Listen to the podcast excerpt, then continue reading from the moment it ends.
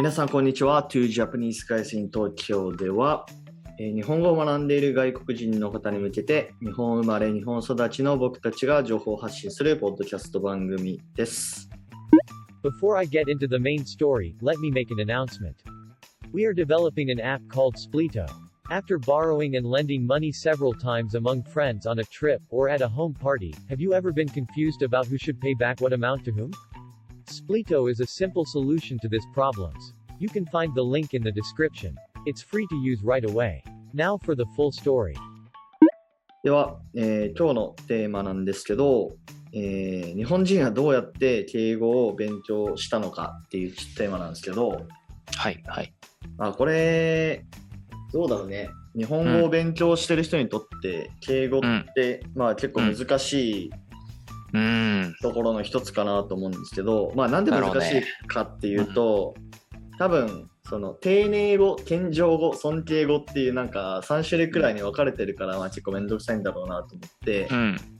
まあ知らない人のためにちょっと簡単に説明すると、まあ丁寧語っていうのは単純にその言葉をまあ丁寧にするためのする、えー言葉なので何々ですとか何々しますみたいな感じだね。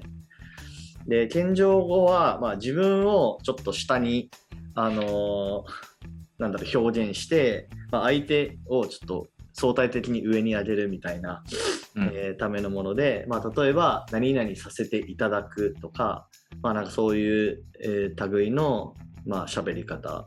で尊敬語は、まあ、相手を上に上げる喋、えー喋り方で、まあ、例えば、まあみえっと誰々さんが召し上がるとか誰々さんがいらっしゃるみたいな、うんまあ喋り方だと思うんだけどなんか実際この辺ってなんかそこまで日本人ってうんなんか意識でしてないよね。いやー、してな、あてか、自分はしてるけど、まあ、間違ってる人はよく見るし、自分間違えることあるな。結構間違ってる人いるよね。うん。うん。やっちゃったって時もある。うん。なんか、面接とかしていって、自分が面接官で、うんうんうんあの、書類を拝見されましたとか言って、うん拝見ってじゃ違うんですよね。自分が拝見しましただったらいいんだけど、相手に対して言っちゃいけないから、ご覧になりましたかが正解なんだけど、そうだね。っていうのをたまに言って、はっなる時がある。うん、なんか、例えば、うちの、まあ、例えば会社のやり取りでさ、あの、きうん。あのクライアントとやり取りしてるときに、うん。まあ、例えば、なんか、自分の上司のことが、まあ、例えば山田さんだとして、山田がおっしゃったように、みたいなことをクライアントに言うのは違うんだあよるね。うん。あるね。そ。れは、なんかもう、自分の会社だから、その上司は上司なんだけど、うん。そこに対して、えーっと尊敬語を使っちゃダメっていう、うん。まあそういう、まあ、仕組みなんだけど、まあ、うん。これはま本当に難しいよね。日本語でも、うん。日本人でもめちゃめちゃ間違えるみたいな、うんうんうん。でこれってどうモッチーダはあのーまあ敬語を勉強してきたかといううんか、実際敬語とかこういうのを使い始めるのってああうんうん。何歳くらい？いやあでもやっぱ中学とかから先輩怖くなってくるからあそう。そう。あの中学ぐらいからですか。あでも小学生の時もさなんだかんだあの塾の先生とかさ親あーまあね。戚のさ、おじさんとかにさ使い始めたりする年頃じゃない、うんうん、でもそこで使うのって丁寧語じゃない？さすがに。丁寧語だけじゃない。それはそう、うんうん。それはそうで多分大学生とかになったくらいから、まあ、謙譲語とか尊敬語とかをちゃんと使わないとなんかバイトとかアルバイトとかできないみたいな感じになってくるかな。うん体育会系はでも早めにやると思うな。俺小学少年野球とかでもまあ多分使ってたと思うしデスマスは。そういうことね。